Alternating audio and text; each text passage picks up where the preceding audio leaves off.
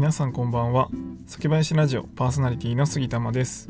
このチャンネルでは日本酒を知らない方にも日本酒をちょっと身近に感じていただけるように日本酒の選び方やエピソード日本酒の銘柄紹介などをテーマにお話しします、えー、今回はですね僕が作ってる酒引きのサイトに載せる酒母について、えー、3回に分けて解説している、えー、2回目になります。はい。でまあ、あの前回もね言ったようにその知識を知ったからといってもその日本酒の味が判別できるわけではないんですけど一つの知識としてご興味あればそのまま聞いていただければと思います。で、えー、今回は前回に引き続き木本系酒母っていうところについてお話しするんですが、まあ、その中でもちょっとね最後に言いましたが2種類に分かれますというお話をしたいと思います。で軽くご紹介したんですがえー、2種類っていうのが木本と山灰元ですね、えー、ラベルとか日本酒のラベル見たことある方は山灰って書いてるやつとか見たことある方もいるんじゃないかなと思います。で、まあ、この2つの方法木本と山灰元っていうのは、まあ、何が違うのかっていうと酒母を作る時の酒米の取り扱いの方法で分けられます。はい。でまあ木本っていうのは昔からの方法であの米粒がそのままの状態だと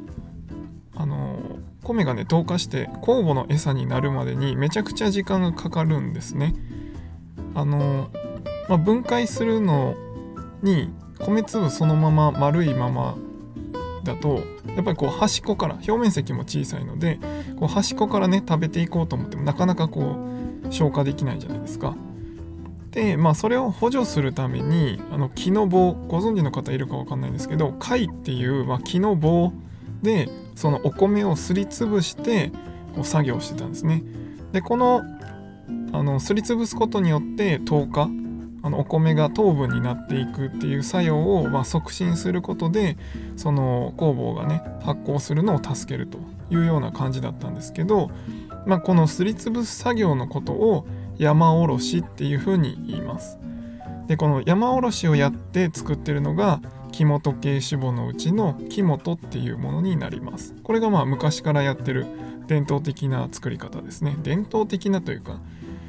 まあ、あの技術的な機械とかがね全然ない時にされてた作り方がこの木本になります。で一方でですね今言ったそのすりつぶす作業山おろしっていう作業がめちゃくちゃ大変な作業で時間もかかる重労働なんですね。でこの重労働を解消したいっていうことで研究されたのが山灰元っていうものになります。でこの山灰元って何かっていうと山おろしを廃止したから山灰っていうんですよ。はい、あだからあの縮めてるんですね。山作り廃止元を略して、まあ、山灰元っていうふうに言ってると。いう感じです。あの多分山灰元って何って思ってた方はあのここでピンときたかなと思います。はい、なので、まあ、木本っていうのは山おろしっていうそのすりつぶす作業をやってました。で山灰元っていうのはその山おろしっていう作業を廃止した作り方っていうので山灰元ですね。はい、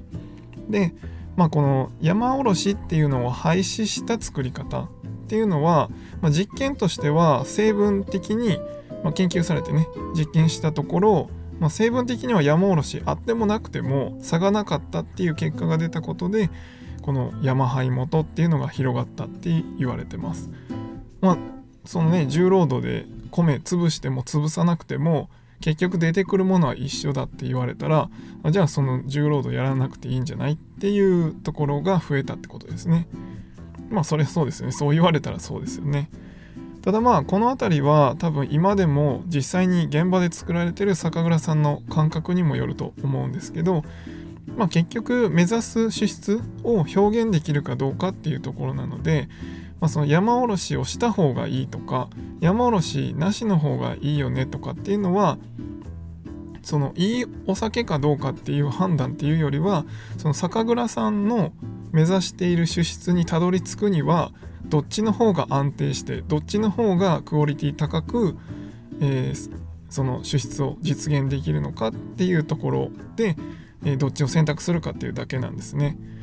だからまあ何て言うんですかね。そう山灰だからダメとかもないしえ木本だからいいとかも全くないんですよ。どっちがいいかっていうのはもう最終的な目指した味に対しての選択技術の選択っていうだけですね、まあ、この辺はねいつもその言ってるんですけど、まあ、どっちがいいとか、まあ、昔からの製法だからすごいとか、まあ、そういうのは別になくてですね結局あのどういった技術をその酒蔵さんが目指しているところに対して選択していくかっていうことの違いだけだというふうに思っていただければと思います。だからこのこの木本の日本酒だから美味しいとか木本山ハイだからなんかいまいちとかなんかそういうのはないんですよ別に。そこだけねちょっと勘違いせずにあの頭に入れておいていただけると嬉しいです。結構ねそういうその何て言うんですかね言葉で日本酒を語られる方も言葉で日本酒を語るっていうと変ですけどその何て言うんですかねこの技術的な話山灰とか、えー、木本っていうところのその単語で、あのー、その価値を言ったりする方もたまにねいらっしゃいますけどあのそういうことではなくてただの技術の選択だというところだけあの覚えておいてください。はい、でまああの結局ですね今も言いましたがラベルに「木本」って書いてたからといって何か特別なわけではないです。ただし、まあ、書いてないものに比べると手間暇はね今言ったみたいにその山おろしをやってるかやってないかによっても違いますけど、まあ、そういう、あのー、乳酸菌をねその自然にいる乳酸菌をこう取り扱って、まあ、それをあのコントロールしながら管理しながらその酒を作っていくっていう意味では、まあ、手がかかってますし、まあ、複雑味が割とあるかもしれないなぐらい。あのもしくはその同じ木本だけどその他のところと他の蔵と比べた時にあこういう違いがあるんだなみたいな同じ木本って書いてるけどあの蔵同士でねどういう乳酸菌の違いがあるのかというか、まあ、その作りの違いがあるのかっていうのを、まあ、味わってもらうという風な、まあ、楽しみ方をしていただければいいのかなと思ってます。はい。まああの木本でもめちゃくちゃ綺麗な後味のやつもありますし、えー、木本じゃなくてまあ次回お話しますけど測定元っていうもので作られてるけどなんか微妙な 微妙な味というか、うん、なんか複雑なのか？みたいな、まあ、そういうねその技術的にあのあんまり何ですかね成熟してないというかそういう酒蔵さんのお酒とかももちろんありますのでなんかこのね木本だからとかそういうところではないというところですね。そんなことは関係なくまあ味わいでこうそれぞれ楽しんでもらえるといいのかなと思ってます。はい。ということで、えー、木本系志母のお話を2回に分けてお伝えしました、